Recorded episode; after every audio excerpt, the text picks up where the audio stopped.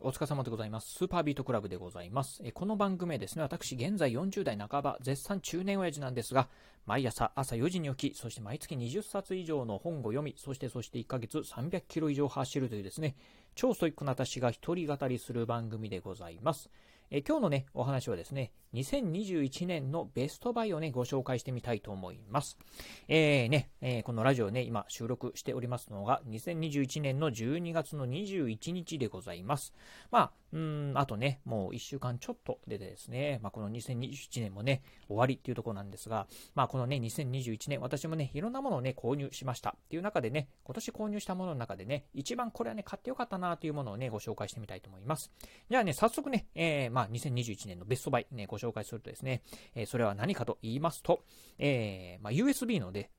ピンマイク、これがですね、私ね、購入してね、2021年一番良かったなという商品でございます。USB のね、ピンマイクということで、Amazon でね、2000円ぐらいでね、販売してたね、中華製のピンマイクでございます。購入したきっかけ、何かと言いますとね、経済評論家の勝間和代さんがね、ピンマイクを使ってですね、ブログのね、執筆を音声入力でね、してるというのをね、書かれておりました。実はね、私もね、ブログをね、毎日ね、更新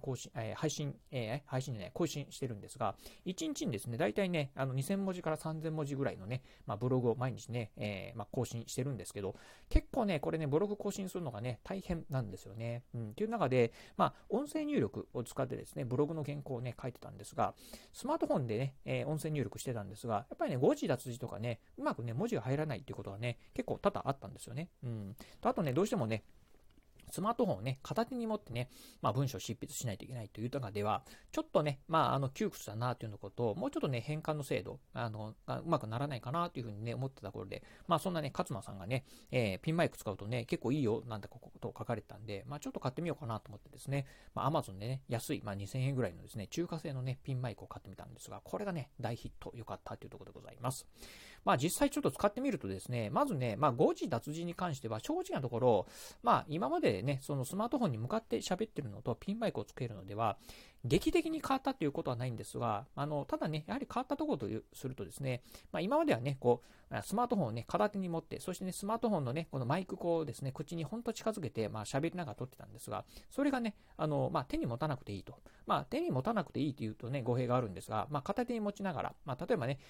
音声入力で入力してて、途中でね、誤字脱字があればね、そこでね、すぐにね、ちゃちゃっとこう編集しながらっていうね、画面を見ながらね、音声入力ができるということでは、これね、かなりね、効率が上がったのかなというところでございます。ということでね、今ね、毎日ね、このブログの更新ができているのは、このね、ピンマイクのおかげかなというところでございます。またね、ピンマイク、それ以外にもですね、いろいろとね、活躍してくれております。例えばなんですが、私ね、毎日ね、読書をしてるんですけど、読書ノート、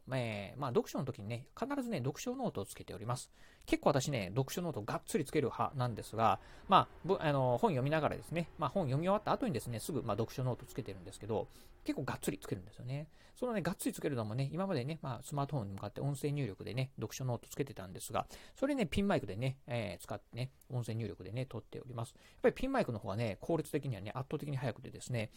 今までね、どうだろう、30分かかってたのがね、20分ぐらいにね、短縮できたのかな。それぐらいね、やっぱりね、時間の短縮というところでね、かなりね、できたかなというところでございます。その分ね、やっぱりね、本ね、読む時間というのはね、長くなったかなと思っているところでございます。そしてね、あとね、YouTube とね、ラジオでございます。実はね、このね、YouTube、ラジオもなんですが、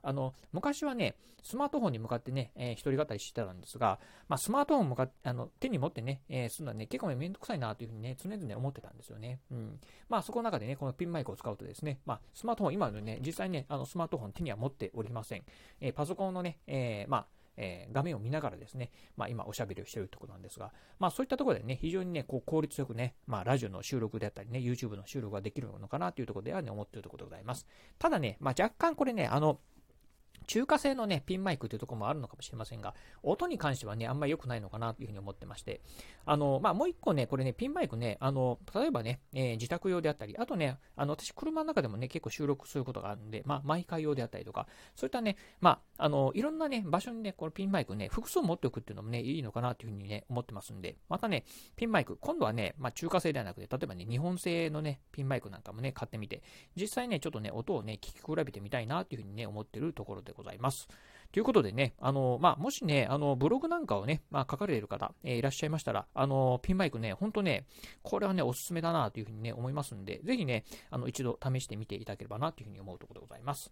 はい、ということで今日はですね、2021年私のベストバイをね、ご紹介しました。今日のお話、面白かったな、参考になったなと思いましたらですね、ぜひ、ラジオトークでお聞きの方、ハートマークやニコちゃんマーク、そしてね、ネギマークなんかありますよね。あの辺をね、ポチポチポチと押していただければなというふうに思います。またですね、お便りなんかもね、お待ちしております。今日のお話、面白かったよであったりですね、私もね、ピンマイク使ってみようかなとかっていうね、一言コメントでも結構です。ぜひね、お便りいただければなというふうに思います。